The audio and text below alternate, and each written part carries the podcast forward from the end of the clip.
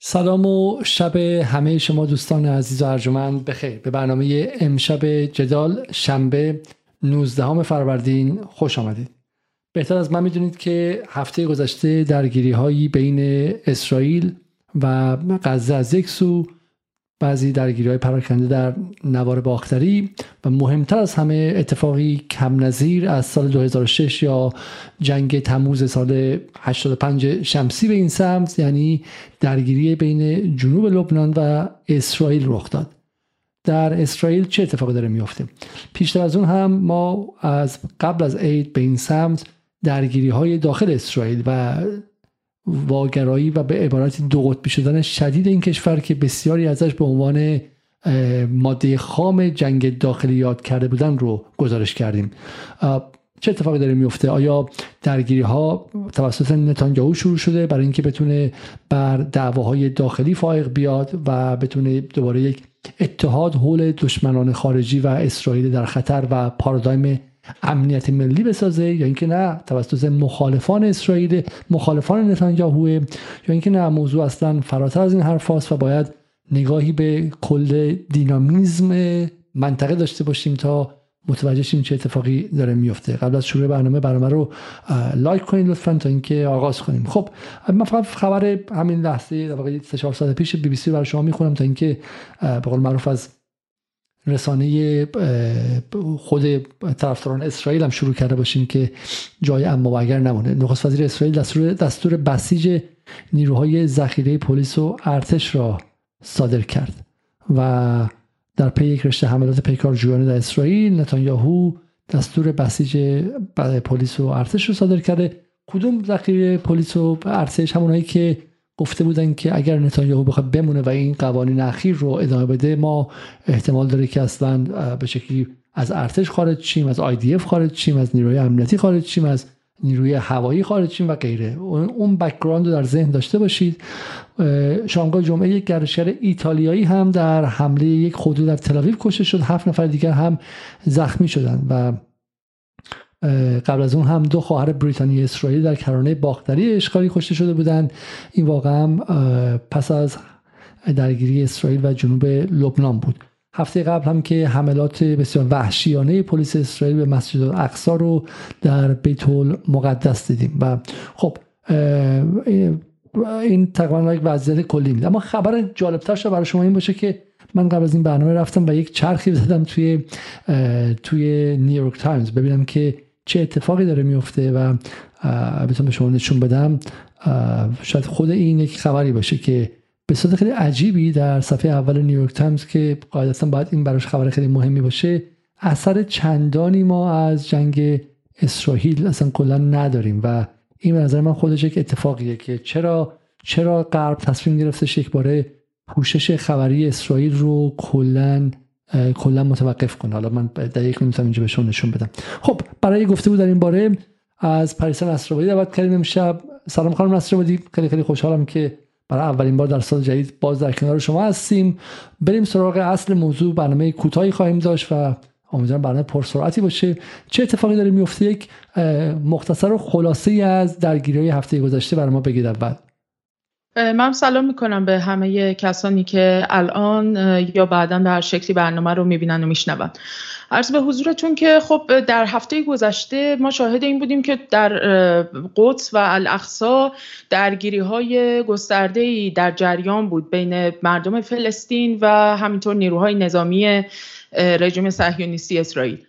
و این اتفاقی بود که میشه گفت از پیش از شروع ماه رمضان پیش بینی شده بود. چون تقریبا ما در یکی دو سال گذشته مشابه این وضعیت رو در الاقصا و در قدس شاهد بودیم و به خصوص در سال 2021 که عملا منجر شد به شکلگیری یک دور جدیدی از انتفاضه در مناطقی که تا پیش از اون به اون شکل معترضان در واقع علیه رژیم صهیونیستی بر نخواسته بودند و درگیر اعتراضات بسیار گسترده نشده بودند اراضی 48 و بخش از مناطق کرانه باختری عملا پیوستند به این اعتراضات و از اون زمان در واقع میشه گفت یک دور جدیدی از مقاومت مردمی فلسطین در این مناطق رخ داده.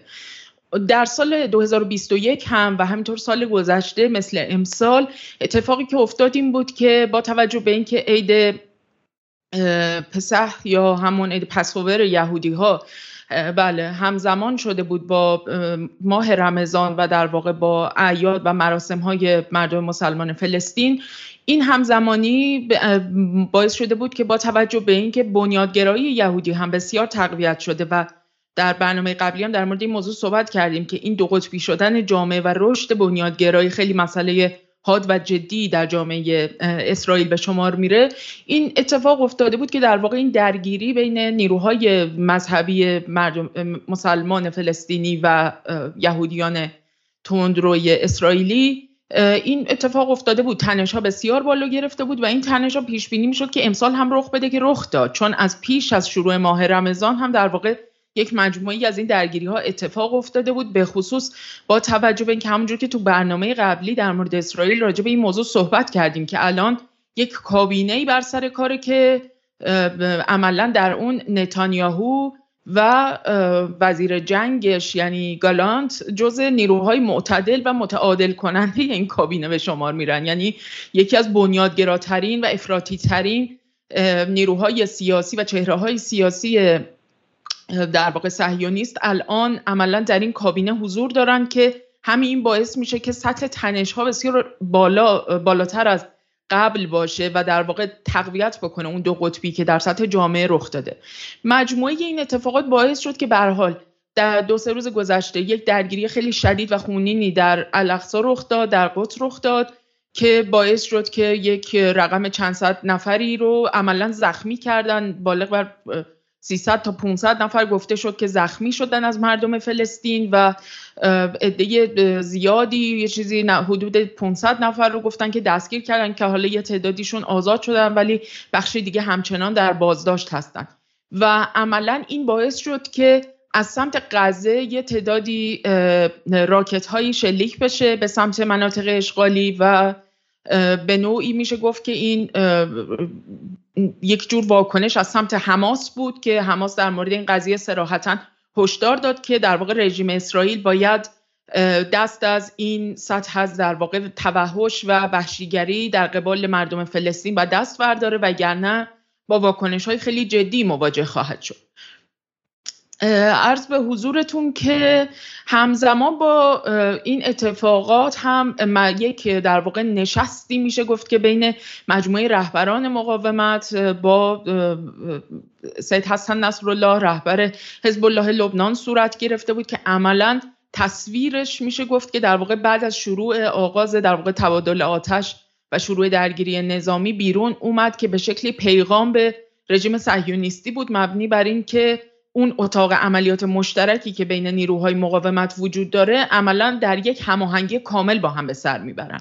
و به این معنیه که در واقع با توجه به اینکه به خصوص در دور اخیر اعتراض یعنی در اون جنگ سه روزه که در تابستان رخ داده بود و اسرائیل سعی کرده بود که با ایجاد شکاف بین نیروهای حماس و جهاد اسلامی در اون مقطع به شکلی بخواد یه جور تفرقه بین نیروهای مقاومت رو به نمایش بگذاره. نیروهای مقاومت این بار پیش دستی کردن و به سرعت تصویری از اتاق عملیات مشترک منتشر کردن که نشون بدن که در واقع این اتحاد یک اتحاد کاملا همه جانبه و در واقع استراتژیکه و هیچ گسستی بینشون وجود نداره.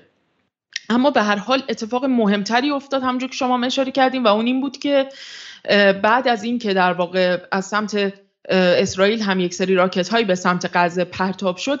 این بار تعدادی راکت یه چیزی حدود 34 5 راکت گفتن که از منطقه جنوب لبنان به سمت سرزمین های اشغالی پرتاب شد که این عملا باعث شد که به نوعی یک جور قافلگیری انگار در فضای سیاسی اسرائیل رخ بده و از نوع اظهار نظر چهره های سیاسی و همینطور امنیتی نظامی رژیم صهیونیستی مقامات سابق یا مقامات کنونیشون برمی اومد که به شکل قافلگیر شدن و انتظار چنین چیزی رو نداشتن که بخواد از سمت لبنان چنین در واقع واکنشی صورت بگیره. چون همونجور که شما اشاره کردین عملا از سال 2006 به این سمت درگیری جدی بین رژیم صهیونیستی و حزب الله لبنان به وقوع نپیوسته بود.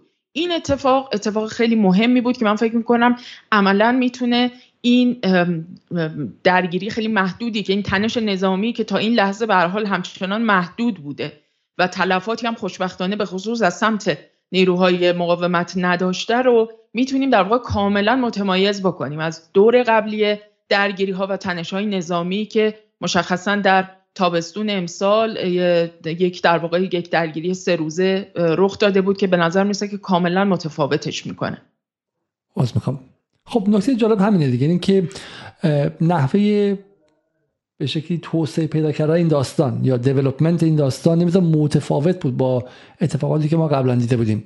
خب اسرائیل روایت بیشتر نداره. تو جنگایی که در سال 2009 به غزه داشت 2012 به غزه داشت 2014 به غزه داشت. دوباره در سال 2020 گمانم اشتباه نکنم سال 2021 اینکه اسرائیل شروع می‌کنه حمله کردن مناطق مسکونی رو می‌زنه زیر ساختای غزه رو نابود می‌کنه میبرتشون به نقطه به شکلی پیش از تاریخ بعدم بهانه میاره که سپر انسانی استفاده کرده اون مهد کودک مال بچه ها نبود زیرش حماس بود و غیره و غیره.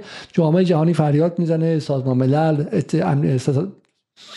شورای امنیت قطنامه میده و غیره و اسرائیل هم وقت می‌خره تا همینجوری بزنه و بزنه و بزنه. ولی این بار اصلا قضیه متفاوت بودش. یعنی برای اولین بار ما دیدیم که در حالی که داره به غزه می‌زنه لبنان جواب میده و این اتفاقی بود که ما مشابهش رو ندیده بودیم تهدیدش رو شنیده بودیم. یعنی بسیار گفته شده بود که اگر به غزه حمله کنید ممکنه که با لبنان رو بروشید ولی ما اولین بار گمانم که در این ابعاد می‌بینیم که نه واقعا غزه جنوب لبنان به همدیگه پیوستن. و دوم اینه که آیا من اشتباه می‌کنم؟ من تصحیح کنید. به نظر من اسرائیل عقب نشینی خیلی جدی کرد. هم در گفته خود مسئولان اسرائیل هم در همین نحوه بازنمایی در اخبار غرب. چون اخبار غرب پیوست رسانه عملیات اسرائیل هستن. اونها شروع می‌کنن به گفتن اینکه حماس چقدر آدم می‌کشه حماس چقدر بچه می‌کشه حماس داره نیرو شهادت طلب میفرسته حماس حماس حماس فضای غرب رو آماده می‌کنن و قصه رو می‌برن به مرکز افکار عمومی. ولی این بار مثلا انگار ازش پریدن. شما الان میگم صفحه اول گاردین صفحه اول نیویورک تایمز صفحه اول تلگراف که نگاه می‌کنید انگار اصلا جنگی نبوده و بعد با میکروسکوپ برید و در روزهای قبل بتونید یه خبر خیلی کوچیکی درباره دعوای اسرائیل و لبنان دعوای اسرائیل و غزه ببینید. چه اتفاق متفاوتی این بار افتاده؟ همونجور که شما گفتین اصلا از زمانی که در واقع این اتفاق افتاد اون چه که در رسانه های عبری و در رسانه های صهیونیستی هم در واقع منعکس شده بود یه شکلی از قافلگیری رو منعکس می‌کرد بازنمایی می‌کرد.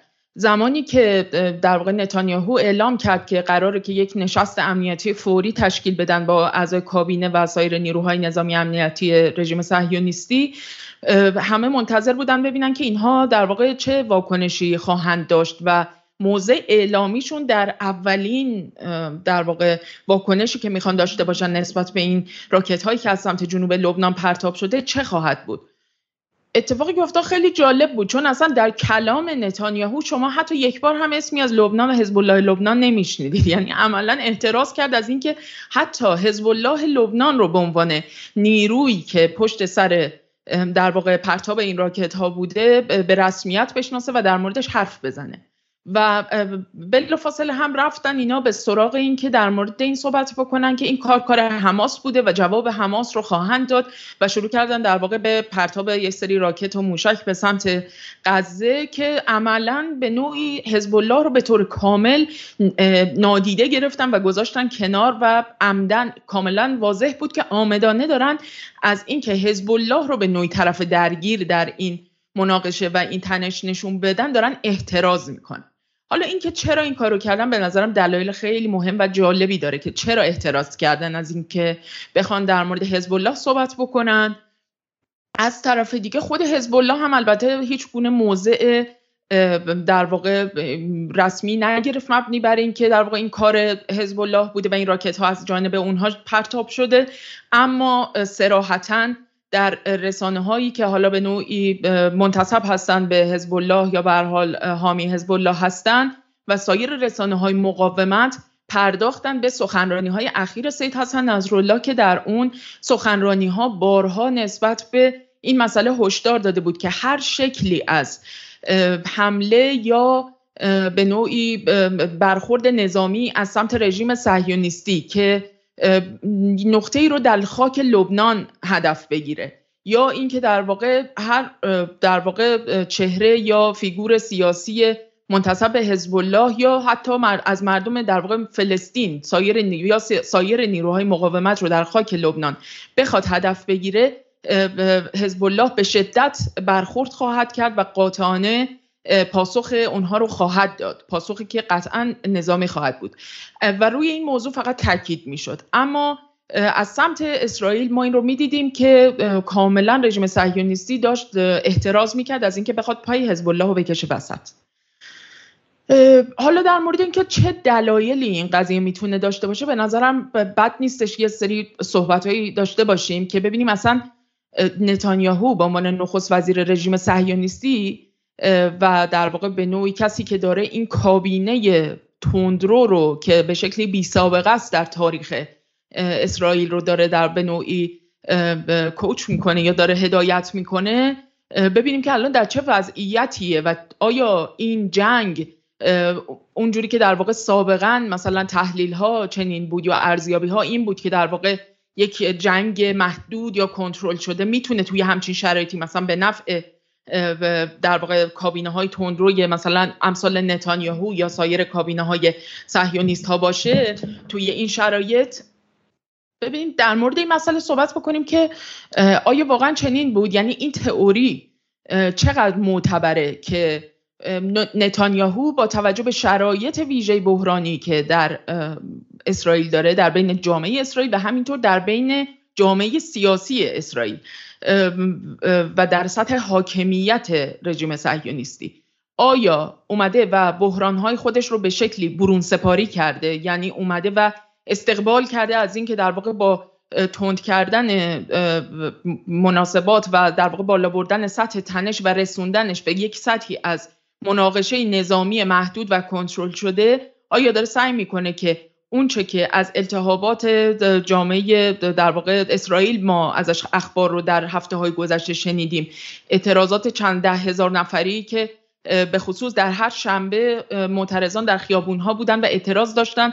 هم نسبت به کلیت این کابینه تندرو و بنیادگرای یهودی که الان بر سر کار هستش هم نسبت به اصلاحات قانونی و اصلاحات قضایی که نتانیاهو در دستور کار داره برای انجام دادن و پارلمان هم عملا بهش رأی داده. آیا چنین کاری کرده؟ خب یه تئوری اینه که در واقع تئوری جدیدی هم نیست. یعنی در دوره های مختلفی که ها به نوعی بحران های درونی دارن اومدن و از این مناقشات محدود استفاده کردن برای اینکه بتونن این بحران های داخلی خودشون رو مرتفع بکنن. اما یه تئوری دیگه هم وجود داره و اونم اینه که یک عامل سالسی یعنی به غیر از خود دولت رژیم صهیونیستی و خود در واقع جامعه اسرائیل به نوعی به شکلی درگیر این مناقشه هستن و به جز طرفین در واقع نیروهای فلسطینی که به نوعی در خارج نزدیک رژیم صهیونیستی هستن یعنی مثل نیروهای حماس و جهاد اسلامی و غیره آیا در واقع یک عامل سالس دیگری بیرون از اینها هستش که عامل این تنش نظامی شده در این بره و اون وقت این عامل سالس در واقع چه نیرویی می‌تونه باشه؟ چه دولتی می‌تونه باشه یا چه نیروی نظامی یا شبه نظامی می‌تونه باشه. آیا کار حزب الله و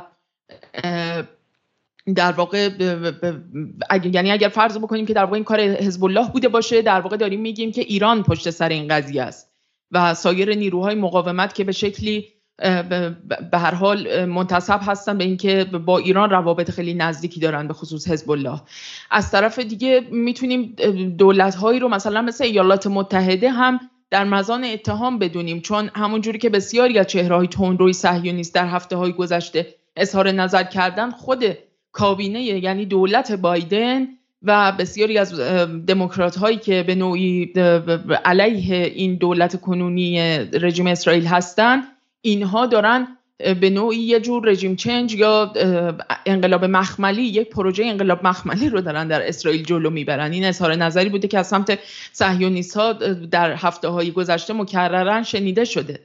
و یا نه پای دولت دیگری مثلا احیانا در کاره یا نیروهای سیاسی دیگه ای حالا خود یعنی خود اپوزیسیون اصلا دولت یعنی مثلا سایر نیروهایی که به نوعی گرایشات چپ‌تر یا میانه تر حساب میشن در چارچوب سیاست داخلی اسرائیل. آیا اینها هستند که به نوعی عامل ایجاد تنش هستند و این دو دستگی یا شکافی که گفته میشه در بین نیروهای نظامی رژیم صهیونیستی اتفاق افتاده آیا مثلا این به نوعی میشه گفت که این رو در راستای این تئوری میشه ارزیابی کرد؟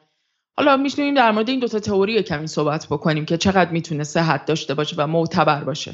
استقلالی background این قضايا داشتی و اونم حملات اسرائیل به سوریه بود. و حالا من ویدیوهایی هم هستش که دوستان می‌تونن در کاوش مدیا برن ببینن و خب بسیار از به شکل جنرال های اسرائیلی گفته بودن که ما حملات رو ادامه میدیم. ما نمی‌ذاریم که ایران نفس راحت بکشه و بالاخره سطحی از درگیری هم اونجا بودش. بحث آذربایجان هم بود و اینکه بالاخره آذربایجان داره مرتب جلوتر میاد. یعنی خب اسرائیل نسبت به ایران کاملا عقب نکشیده بود و اگرچه در داخلش با شکاف ها و با مشکلاتی روبرو بود و به قول معروف اسرائیل داشت دوره زن زندگی آزادی خودش تجربه می‌کرد از منظر سیاست داخلی اما در سطح بیرونی همچنان داشت برای ایران شاخشونه می‌کشید و اون استراتژی منطقه‌ایش رو در مورد ایران پیش می‌برد. اینها لزوما یکی نبودن که واسه یه گروه بخوان انجام شد برای در داخل نتانیاهو مشکل داشتش آیدیف هم مقابلش ایستاده بودش ولی در منطقه و جای دیگه داشتن جلو می‌رفتن. آیا این اتفاقی که افتاد یک دفعه مربوط بود به اون به شکلی مدیریت تنشی که اسرائیل همیشه انجام میده آغازگر بوده و نیروی آفندی بوده در این سالها؟ مثلا همینه اینه که ما تصویری که از اسرائیل در داخل ایران برامون ساخته میشه اینه که اسرائیلی که داره ایران رو می‌زنه اسرائیلی که اومده بغل دماغ ما تو آذربایجان اسرائیلی که به قول معروف نقش اکتیو رو نقش کنشگر رو داره ما فقط واکنشیم یا منتظریم یا صبر استراتژیک داریم یا وایسادیم همونجور داریم می‌خوریم صدامون در نمیاد. یا سال گذشته به شکلی خدایاری سهنگ خدایاری در وسط شهر تهران اسرائیل ترور می‌کنه بریشمون هم میخنده و به نظر که آره اون بازیگری که میپره اینور میپره اونور و تو گوش ما می‌زنه اسرائیله.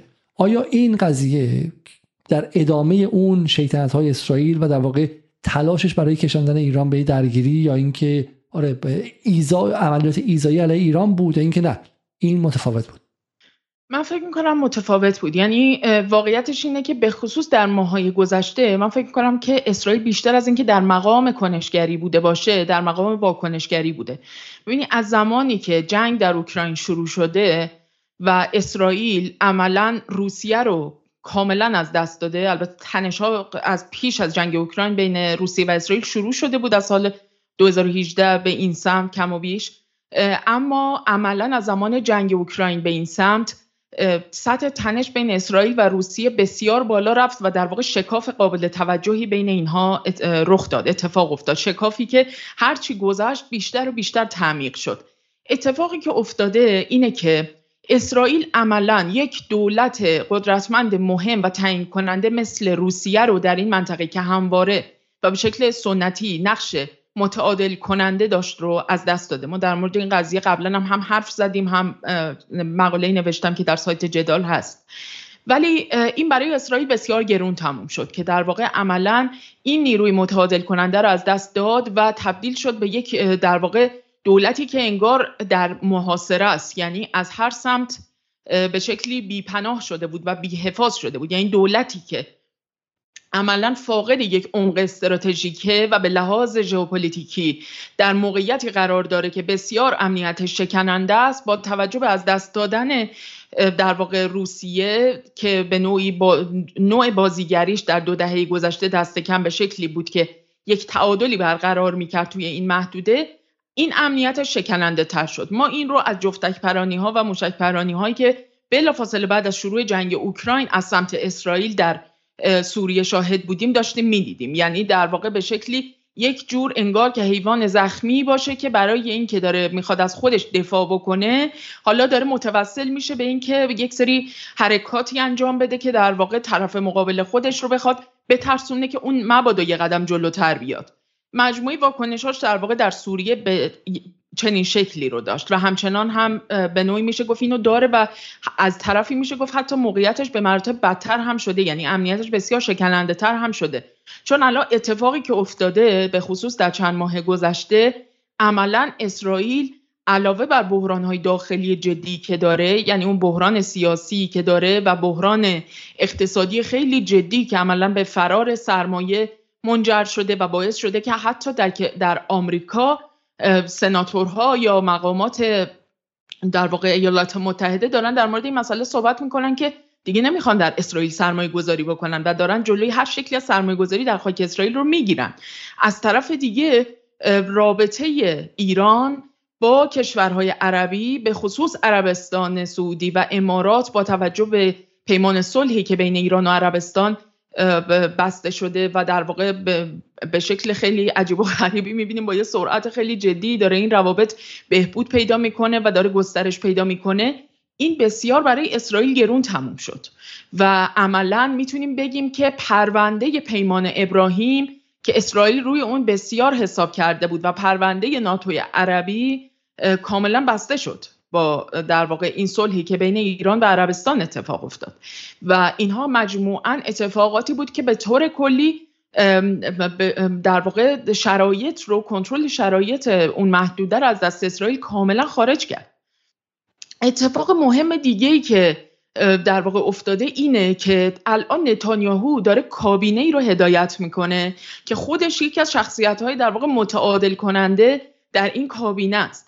و از طرف دیگه کسانی در این کابینه در واقع به نوعی جزء مقامات دولتی الان هستند و در, کنار نتانیاهو قرار گرفتن که خیلی هاشون سابقه به شکلی فعالیت و تجربه این یک وضعیت امنیتی پیچیده رو ندارن. و همین این باعث میشه که عملا اینها برای نتانیاهو بسیار دردسرساز بشن. و الان اون گرفتار شده که اگر احیانا بخواد در واقع این کابینه هم سقوط بکنه. مثل در واقع ما تو چهار سال گذشته پنج دفعه کابینه ها سقوط کردن و اونا مجددا دولت تشکیل دادن. یعنی وضعیت اسرائیل بسیار به لحاظ سیاسی بحرانیه. اگر این کابینه سقوط بکنه و پیش از اینکه در واقع این اصلاحات غذایی به جایی برسه نتانیاهو باید بره زندان. یعنی پرونده های نتانیاهو بسیار جدی و بازه و به خصوص نیروهای اپوزیسیون و رقبای نتانیاهو الان مترصد فرصت هستن که چنین اتفاقی بخواد بیفته. مسئله دیگه مسئله یمنه. یعنی اسرائیل روی تنگه باب المندب خیلی حساب کرده بود و در واقع از این جنگ یمن سعی کرده بود که در واقع همیشه این آتش رو به شکلی مشتعل نگه داره برای اینکه بتونه از در واقع امکانات و امتیازاتی که باب المندب داره چه به لحاظ اقتصادی چه به لحاظ امنیتی و جو استراتژیکی بتونه استفاده بکنه. الان اخباری که میاد اینه که در واقع انصارالله هم در مقاماتشون تایید کردن این مسئله رو که احتمالا جنگ یمن هم داره به صلح می‌رسه و عربستان سعودی و همینطور امارات در واقع اون محدودیت های تحریمی و حصری که اعمال کرده بودن و مردم یمن رو دارن از بین می‌برن رفت می‌کنن. بنابراین اسرائیل در وضعیت بسیار بحرانی در منطقه به سر می‌بره.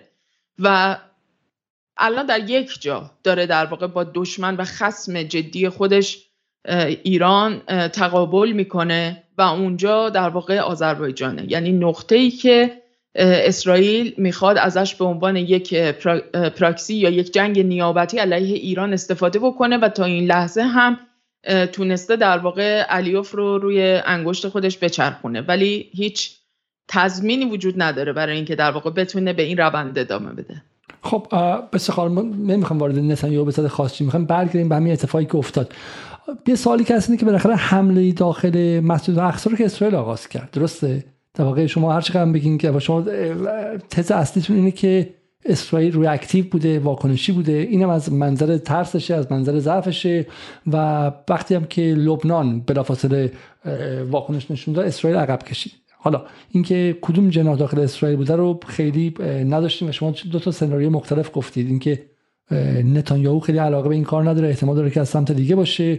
درگیری نتانیاهو با آمریکا رو گفتیم و غیره. ولی در حال حاضر در صورت حمله به مسجد الاقصا که بسیار تحریک کننده است. بسیار بسیار تحریک کننده است. یعنی فرمولی که شما انجام میدی می‌دونی که گروه های جهادی مجبورن به جواب بدن. چه حماس باشه جهاد اسلامیش باشه چه جوانان مستقل انتفاضه‌ای باشه و و این رو می‌دونی. سال گذشتم که این کارو کردی در مسجد الاقصا حتی همون موقع هم سال 2020 بود گمانم. حزب الله هم به شکلی 21 بودش. حزب بله 21 بود. حزب الله گفت که ما ممکنه که وارد شیم اگه ادامه بدید حمله به مسلمانان روزدار در مسجد الاقصا در ماه رمضان کلیدی است که مسلما قفل جنگ رو باز می‌کنه. پس این این حمله رو قبول داری که بخشی از اسرائیل شروع کرده بود و کنش اسرائیل بود نه؟ ببینید درگیری و بالا بردن تنش در سطح نظامی یه سطح خیلی بالای امنیتی و نظامی داره که متفاوت از اون درگیری هایی که در سطح اجتماعی در واقع داره اتفاق میفته ما باید این دوتا رو از همدیگه تفکیک بکنیم. به خصوص که نتانیاهو خاطره خیلی بدی از در واقع نبرد سیف القدس یا شمشیر قدس در سال 2021 داره چون بلافاصله تقریبا بعد از اینکه این نبرد با توجه به اینکه نیروهای مقاومت یک بنیه قوی و یک وضعیت بسیار قابل توجهی از خودشون نشون دادن که صهیونیست‌ها رو غافلگیر کرده بود کابینه نتانیاهو فرو پاشید و سقوط کرد. بنابراین اصلا نتانیاهو علاقه ای نداره به اینکه در واقع یه درگیری نظامی مثل سیف القدس دوباره بخواد اتفاق بیفته به خصوص که می‌دونه که الان هم نیروهای مقاومت داخل خاک اشغالی فلسطین و غزه و همینطور حزب الله لبنان به لحاظ نظامی در یک وضعیت به مراتب آماده تری از گذشته هستن. یعنی هر چی که میگذره اینها به لحاظ نظامی بنیه قوی تری دارن. و امکان این که در واقع این نبرد عملا تبدیل به یک شمشیر دولبه ای بشه که مجددا باعث بشه که زیر پای نتانیاهو خالی بشه و کابینش سقوط بکنه مثل 2021 بسیار زیاده. بنابراین تحلیل من اینه که نتانیاهو هیچ علاقه ای به این که در واقع یه سطح تنش نظامی جدی بخواد اتفاق بیفته با نیروهای مقاومت نداره. اونچه که در سطح جامعه داره اتفاق میفته از سمت همونجور که گفتم سایر در واقع چهره هایی که در دولت نتانیاهو به حال مقاماتی دارن مثل اسموتریچ مثل بنگویر کسانی که در واقع جزء تندروترین چهره های صهیونیست و بنیادگرایانی هستند که در سطح نیروهای تکفیری اسلامی نیروهای تکفیری یهودی و اینها کسانی هستند که در سطح اجتماعی هم بسیار دارن دامن می‌زنن به اون تنش و شکافی که در واقع در جامعه وجود داره که حتی بسیاری از خود یهودی های صهیونیست میان رو هم نسبت به اینها منتقد هستند بنابراین این چیزی که از دست نتانیاهو خارجه. این که از سمت در واقع حالا خود رژیم صهیونیستی یا در واقع نیروهایی که به نوعی الان کابینه رو تشکیل دادن در چارچوب حاکمیت اسرائیل این اتفاق در مسجد الاقصا و قدس در واقع آغاز شده و رخ داده این درسته. اما این چیزی نیست که لزوما نتانیاهو نسبت بهش تمایل داشته باشه در این شرایط و امکان مدیریت و کنترل یعنی اینکه بخواد زمام این شکل از در واقع رفتارها را هم از جانب این نیروهای بنیادگرا افسار اینها رو بکشرم. لزوما نداره. و همین این باعث شده که بسیار گرفتاری برای نتانیاهو به وجود اومده. عملا یه جورایی برای همین میگم که بسیار سردرگم قافلگیر و همینطور متشنجه تو این شرایط. حالا جالبه که اتفاقا برای به شکلی تایید حرفهای شما از بدید من این فقط درستش کنم. ببخشید امشب دیگه خیلی هول هولکی برنامه. تصاویری داریم می‌بینیم از تظاهرات و اعتراضات تلاویو که با به شکلی با moment of silence با لحظه سکوت هم آغاز شد. قاعدتا در چنین شرایطی وقتی که شما درگیر دشمن خارجی درگیر حزب الله درگیر جهاد جهان درگیر حماس هستی تمام مردم بیان میگن که درود بر نتانیاهو و ما دعوای داخلیمون رو کنار می‌ذاریم. ولی بلافاصله بلافاصله یعنی 24 ساعت از آخرین حمله نظامی نگذشته که دشمنان نتانیاهو و مخالفان باز به خیابون ریختن. درسته؟ دقیقا.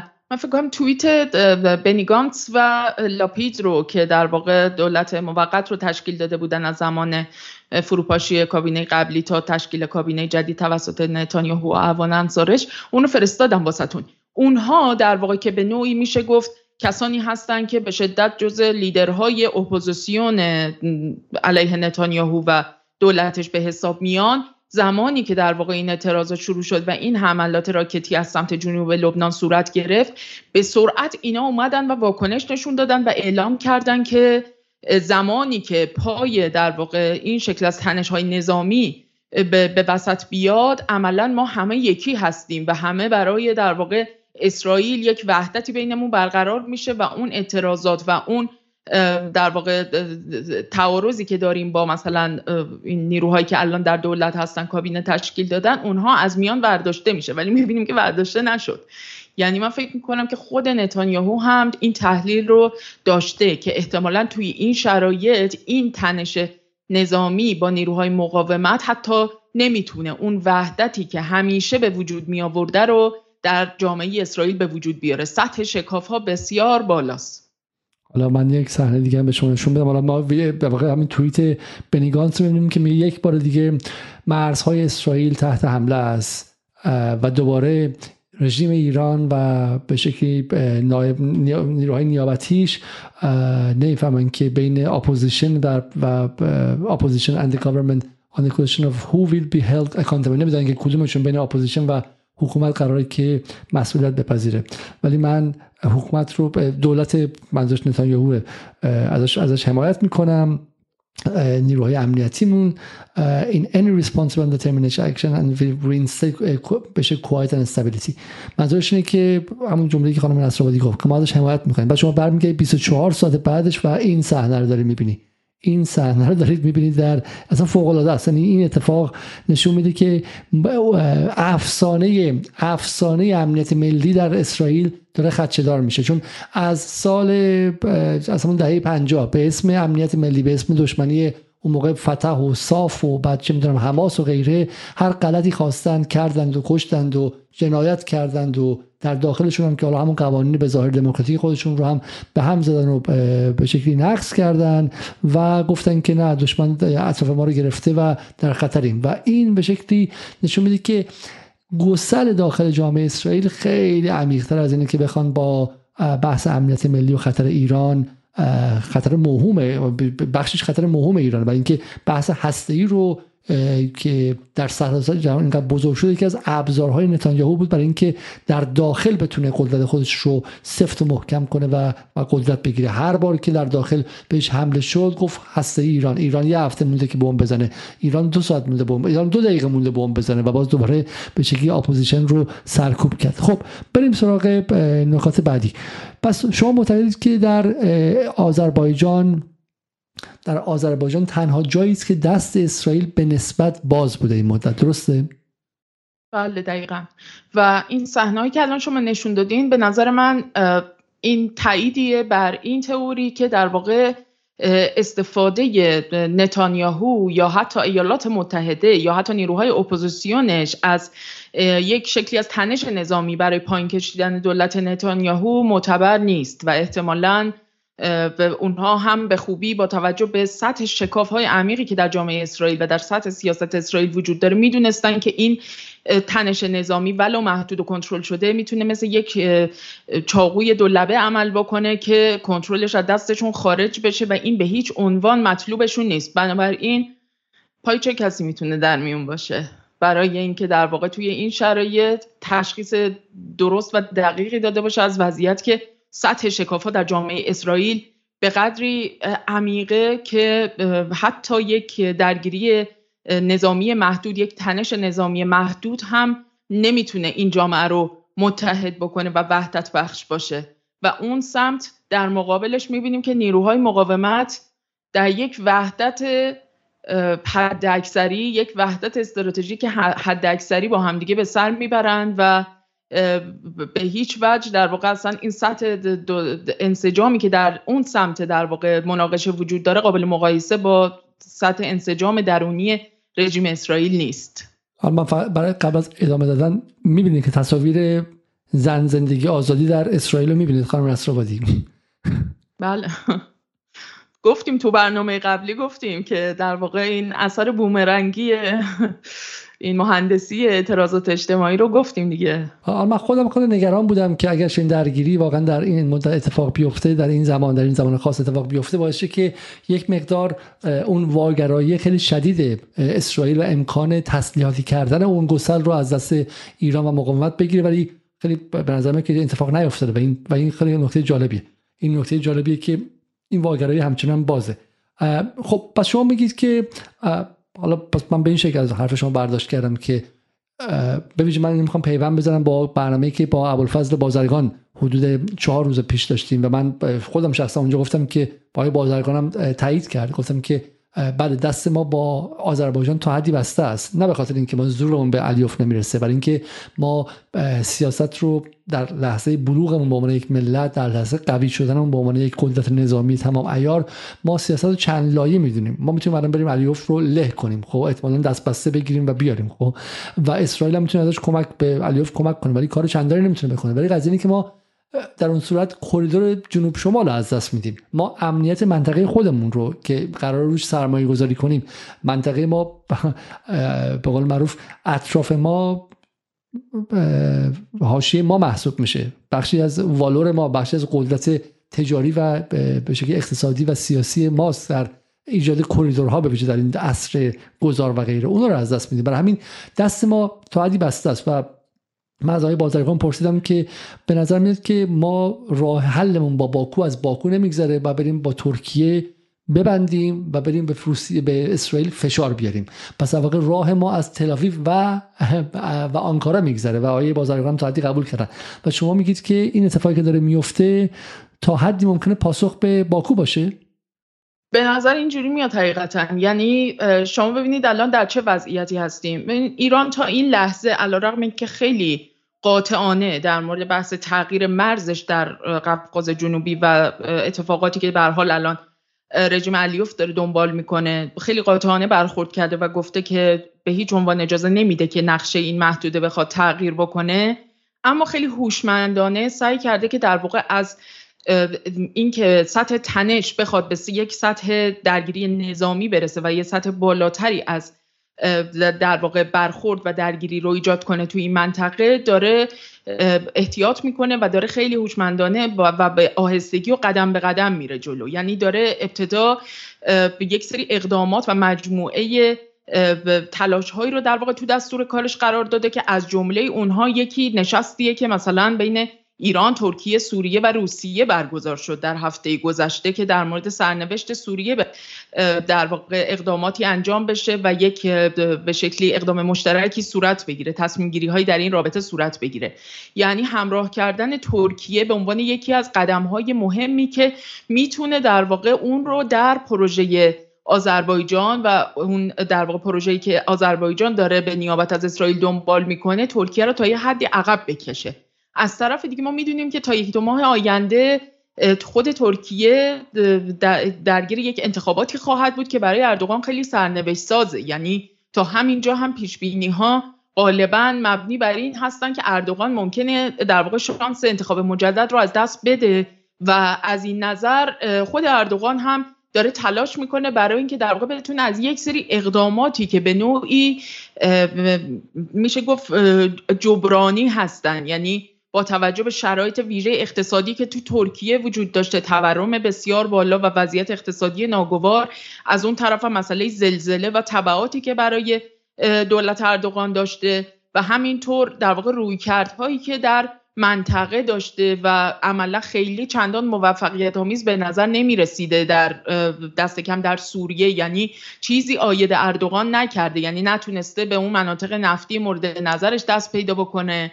نتونسته در واقع سهم ویژه‌ای مثلا از مبادلات اقتصادی با سوریه رو کسب بکنه. در نتیجه مجموعه اینها باعث شدن که اردوغان خیلی برنده بسیاری از این پروژه هایی که حالا تو اسمش رو در واقع اوورده بوده و در دستور کار قرار داده بوده نباشه. اما الان اگر که در واقع بتونه در پروژه ردخ و فتح امور سوریه به شکلی مشارکت بکنه و در واقع بتونه سهمی بگیره توی این مجموعه کریدورهای اقتصادی که بناست به نوعی در این منطقه در جریان باشه و بتونه در واقع کلید خورده بعضیاش و بعضی دیگهش کلید بخوره و بتونه سهمی در اینها کسب بکنه اینها احتمالا می‌تونن به عنوان برگهای برندهی براش در انتخابات مورد استفاده قرار بگیرن. بنابراین توی این شرایط اینکه بخواد از به نوعی پیگیری منافع رژیم اسرائیل عقب نشینی بکنه و آذربایجان عملا احساس بکنه که با این وضعیتی که الان در جریانه هم اسرائیل خیلی دستش باز نیست هم ترکیه چندان رغبتی نداره که بخواد از این پروژه حمایت بکنه عملا خود دولت علیوف مجبوره که عقب بشینه.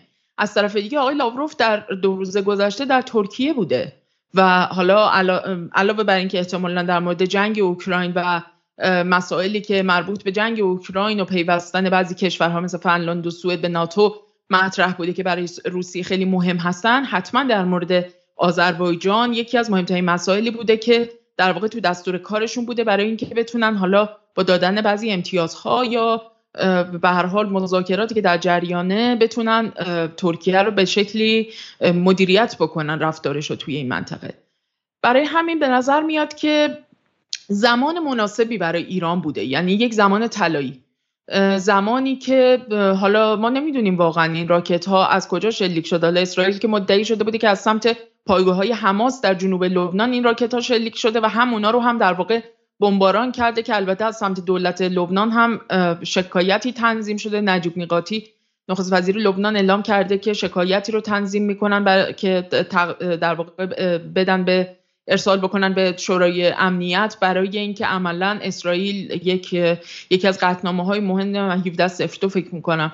یکی از قطنامه های مهم شورای امنیت رو زیر پا گذاشته و ازش دارن شکایت می‌کنن تعرض کرده به خاک لبنان در شرایطی که مثلا خود دولت لبنان با هر شکلی از نظامیگری یا دخالت نظامی از خاک لبنان اعلام مخالفت کرده بوده.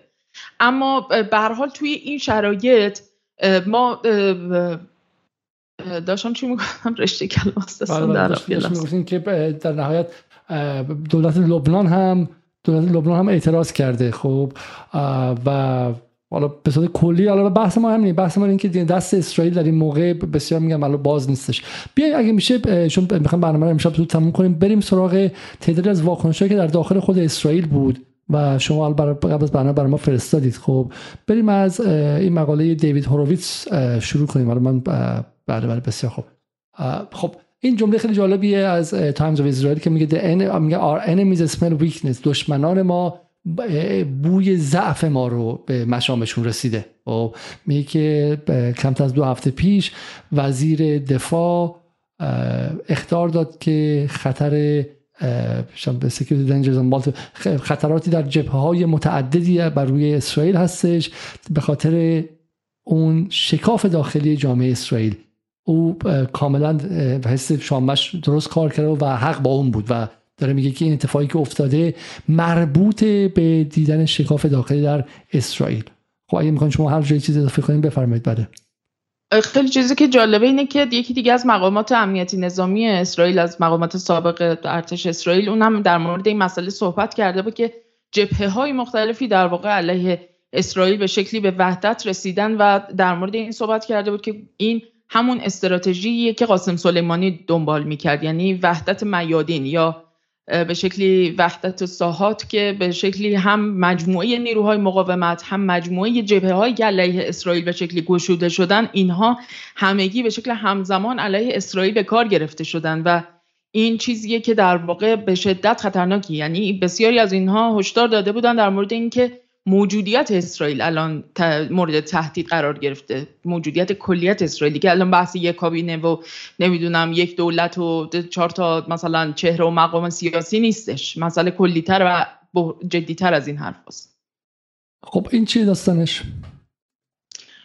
این همون بحثیه که در واقع در مورد این مسئله صحبت کرده بودن که یه جوری در واقع گانتس و لاپید که به نوعی به جز لیدرها و رهبران اپوزیسیون کابینه دولت کنونی اسرائیل هستند اینها مثلا چهره های مثل بن‌گویر یا اسموتریچ یا اینها رو در واقع مورد مؤاخذه قرار داده بودن که اینها به شکلی عملا اومدن بازدارندگی امنیتی که اسرائیل همیشه داشته و به نوعی به عنوان پشتوانه اینها بوده برای اینکه بتونن این بحران ها رو پشت سر بذارن باعث شدن که این بازدارندگی امنیتی اسرائیل از بین رفته و این رو در موردش خیلی صحبت کردن این روزه. یعنی شما اگه رسانه های عبری و صهیونیستی رو ببینید مدام می‌بینید که دارن در مورد بحث بازدارندگی امنیتی از دست رفته اسرائیل دارن ناله می‌کنن و اینکه عملا این بحث هم صرفا به این معنی نیستش که یعنی در به لحاظ نظامی و اینها مشکل پیدا کردن که در مورد این هم صحبت می‌کنن که حتی مثلا گنبد آهنین هم نشون داد که در واقع اون قدری که به نظر می‌رسه می‌رسیده در واقع دیگه توانایی گذشته رو نداره و مثلا چیزی در حدود آماری که داده بودن تخمین زده بودن کمتر از 70 درصد راکت ها و موشک هایی که پرتاب شده رو تونسته بوده در واقع گنبد آهنین رهگیری بکنه. اینه که در واقع اینها دارن میگن که ما عملا به لحاظ امنیتی امنیتمون به شدت شکننده شده و دیگه اون بازدارندگی گذشته رو در واقع نداریم. الان اعتراضاتی که امروز در تلاویو اتفاق افتاده خودش به نظر می‌رسه که یکی از مهمترین شاهدهایی هستش برای این مدعا که واقعا این ترس و نگرانی که اینا دارن کمچین هم بیجا نیستش. بسیار خب اگر اجازه بدین ما می‌خوایم می‌تونیم یه تکی از فیلمی که بچه های کاوش مدیا زحمت کشیدن با هم ببینیم و بعد برمیگردیم باز به باز به برنامه. اليوم نحن في مرحلة جديدة يعني قواعد الاشتباك انتقلت إلى مرحلة مختلفة. حتى الردع الذي ضرب أو اهتز الردع الإسرائيلي أتى الرد, أتى الرد الإسرائيلي بدرجة لترميم الردع ولكن ليس للذهاب إلى حرب ممكنة لأنه لا أحد يريد الحرب في هذه المرحلة. عبد السلام دائما في الحرب وفي السياسة دائما يتم التخطيط للسيناريو السيء آملا على أمل أن يأتي السيناريو الجيد.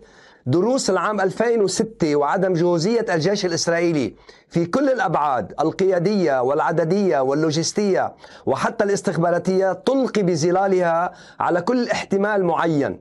اليوم الحرب الشاملة والكاملة ليست مطلوبة. من هو الإطفائي الذي سيوقف هذه الحرب؟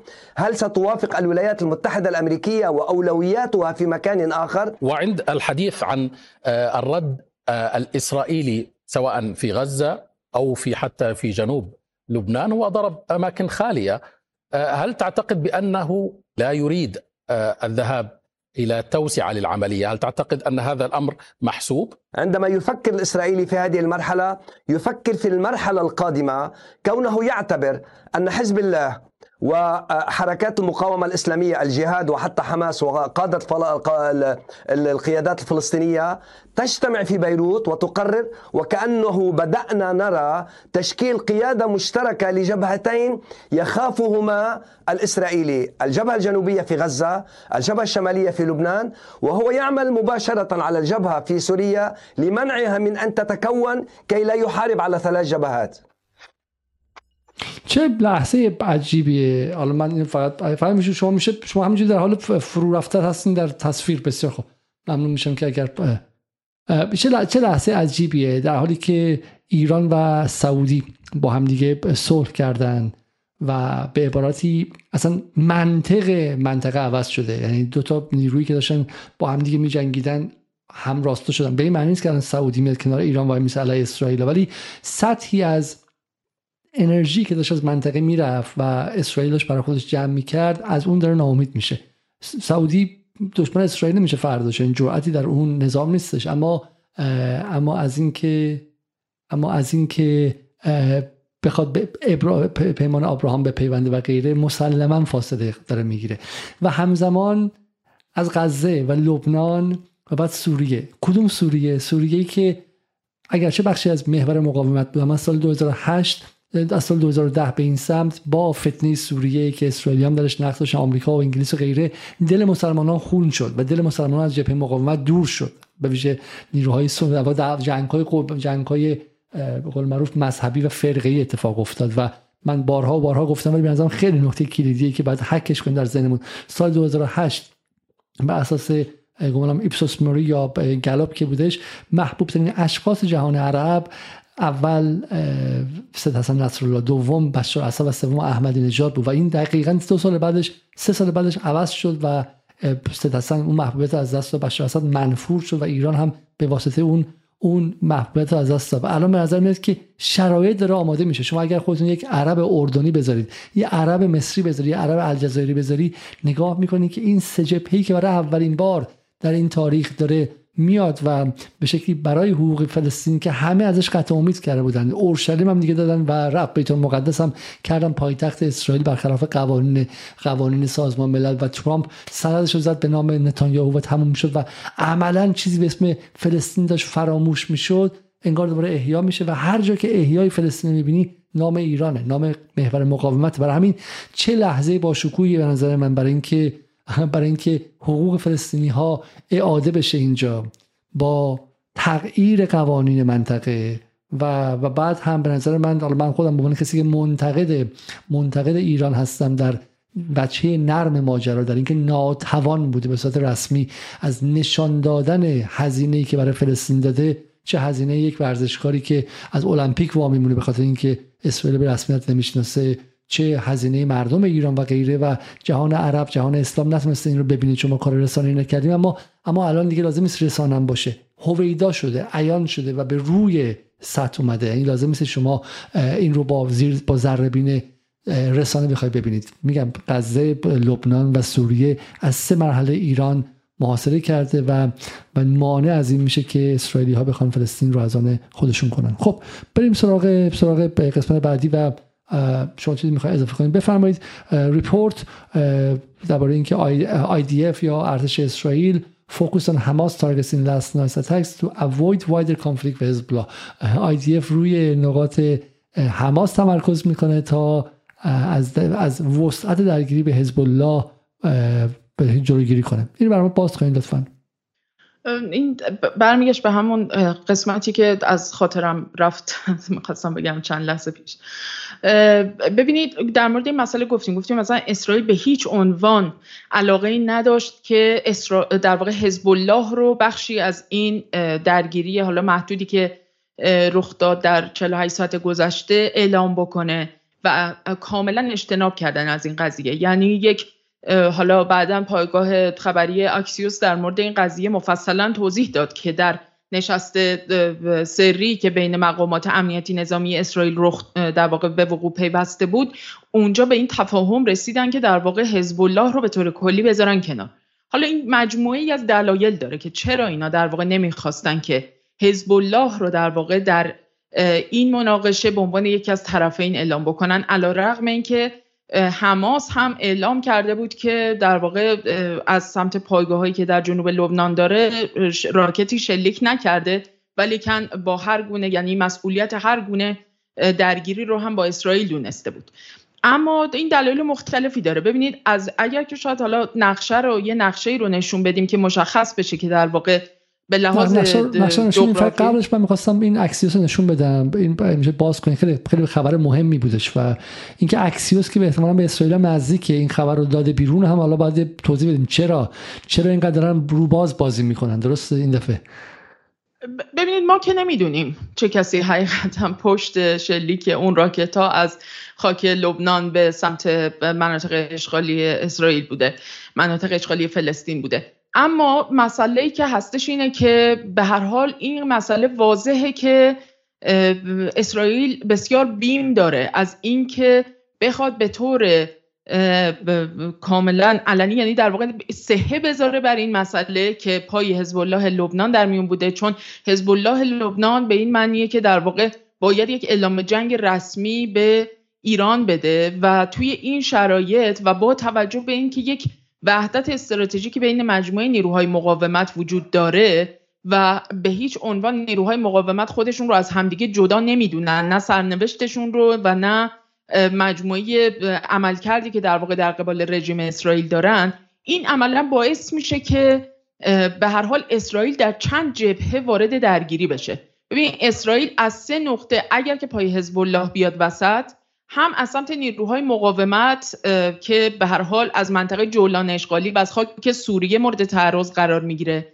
از سمت شمال در واقع خاک اشغالی فلسطین مناطقی که در واقع در جنوب لبنان قرار گرفتن به لحاظ جغرافیایی ما باید بدونیم که اون پایگاه های حزب الله یا حالا پایگاه حماس که در جنوب لبنان هستند و گفته شده که این راکت ها از سمت اونجا شلیک شده یک منطقه هستش که در واقع ما اونجا کوههای الجلیل رو داریم. یک منطقه کوهستانی که از سمت در واقع لبنان یعنی الجلیل رو اگر یک دیواره کوهستانی در نظر بگیریم سمت شمالی اون که الجلیل اولیا هستش یا الجلیل اعلا هست اونجا در واقع در ارتفاع بیشتری قرار داره و الجلیل ادنا یا الجلیل در واقع سفلا که به, به سمت اسرائیل قرار می‌گیره مناطقی هستن که هم ارتفاع کمتری دارن و هم دشت میشن و اون مجموعی از اون شهرهای در واقع اسرائیل حالا خاک اشغالی فلسطین در اون نقاط قرار گرفته. بنابراین حزب الله و نیروهای مقاومتی که در جنوب لبنان مستقر هست پایگاهشون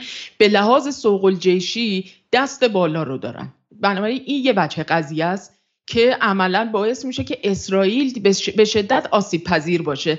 اگر که در واقع بخواد هم از سمت جنوب لبنان مورد در واقع در درگیری نظامی داشته باشه و مورد اصابت موشک و راکت های مقاومت قرار بگیره. هم از خاک سوریه و هم از سمت غزه که در واقع باقی نیروهای مقاومت و حماس به خصوص حماس و جهاد اسلامی و غیره اونها هم از اون سمت در واقع اسرائیل رو مورد هدف قرار خواهند داد. بنابراین این وضعیتی که به هیچ عنوان یعنی عملا از اسرائیل چیز زیادی باقی نمیمونه و شما اگر مجموعه این اتاقهای فکر یا تینک تنک هایی که اندیشکده های وابسته به رژیم صهیونیستی به خصوص در یکی دو سال گذشته در مورد پیشرفت توان نظامی نیروهای مقاومت گزارش ها و آمارهای بسیار گسترده رو منتشر کردن که نشون میده که در واقع انواع موشک های کوتاه برد راکت ها و موشک های میان برد و دور بردی که در اختیار نیروهای مقاومت هست و به خصوص حزب الله یک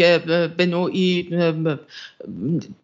انبار یا در واقع یک مجموعه بسیار وسیعی از این موشک ها رو در اختیار داره که به سادگی می‌تونه در واقع اسرائیل رو شخم بزنه. این کاملا منطقیه که بدونیم در در واقع هر کدوم از این مدارها دال بر این هستش که در واقع نشون میده که تا چه شعاعی تجهیزات نظامی و موشک ها و راکت های نیروهای مقاومت این توان رو دارن که اسرائیل رو مورد هدف قرار بدن. و این فقط هم محدود به در واقع خارج نزدیک اسرائیل یعنی کرانه باختری و غزه و اینها نیست. از خارج از در واقع خارج دورش از لبنان از خاک سوریه و حتی از خود خاک ایران. به هر حال اگر بنا باشه که همه و انصار الله همه اینها به هر حال مجموعی از نیروهای مقاومت هستن که در شرایطی که چنین درگیری رخ بده تا این سطح وسیع به هر حال وارد میدان میشن چنان که پیشتر هم گفتن. و این به هیچ عنوان نه تعارفه و نه گذاف گویی بسیار خب حالا که به پایان برنامه داریم نزدیک میشیم حدودا 5 دقیقه تا پایان برنامه است. من روی این اخباری که حالا به هستش خیلی خیلی سریع رد میشم. اگر بشه توضیح بدین لطفا و من میام روی بعدی دیگه. چون تصویر شما داره فریز میشه و یه مقدار کار پخش رو داره کار سختی می‌کنه. برای همین اگر نکته خیلی خیلی مهمی هستش بر اساس اینه که من نشون میدم لطفا توضیحات اضافی رو بدین که برنامه رو به پایان برسونیم. نه این ببینید پایگاه خبری همین یدی و ترهنوت یا همون واینت که این خبر رو ازش گذاشتید. ببینید اینها بلا فاصله یعنی کمتر از 48 ساعت بعد از تبادل آتش با حالا هم راکت که از سمت لبنان اومد هم با در واقع نیروهای حماس و جواد اسلامی و گردان های ابو علی مصطفی در واقع تبادل آتشی که صورت گرفت کمتر از 48 ساعت اینها اعلام وضعیت فوق العاده رو لغو کردن و مجموعه در واقع اون شرایطی که به نوعی حاکم میشه توی این وضعیت و اینها رو از در شهرک نشین ها و برخی مناطق اینها رو همه رو کاملا ملغا کردن. یعنی گفتن که سریع وضعیت رو می‌خوایم به وضعیت عادی برگردونیم. یعنی من فکر می‌کنم که مجموعه اینها رو کنار هم دیگه بذاریم کاملا واضح میشه که خود دولت و مقامات امنیتی نظامی اسرائیل نسبت به این قضیه کاملا در واقع هوشیار بودن که اولا جامعه اسرائیل واکنشش این نخواهد بود که در واقع با یک رویکرد وحدت بخشی مثلا بخواد ظاهر بشه و اعلام بکنه که در واقع ما همه با هم هستیم ما و دولت و نمی‌دونم لیکود و بنیادگرایان افراطی و همه با هم دیگه هستیم. نه همه با هم نیستن و امروز نشون دادن که با تظاهراتشون عملا سهه نمی‌ذارن بر اینکه با هم هستن.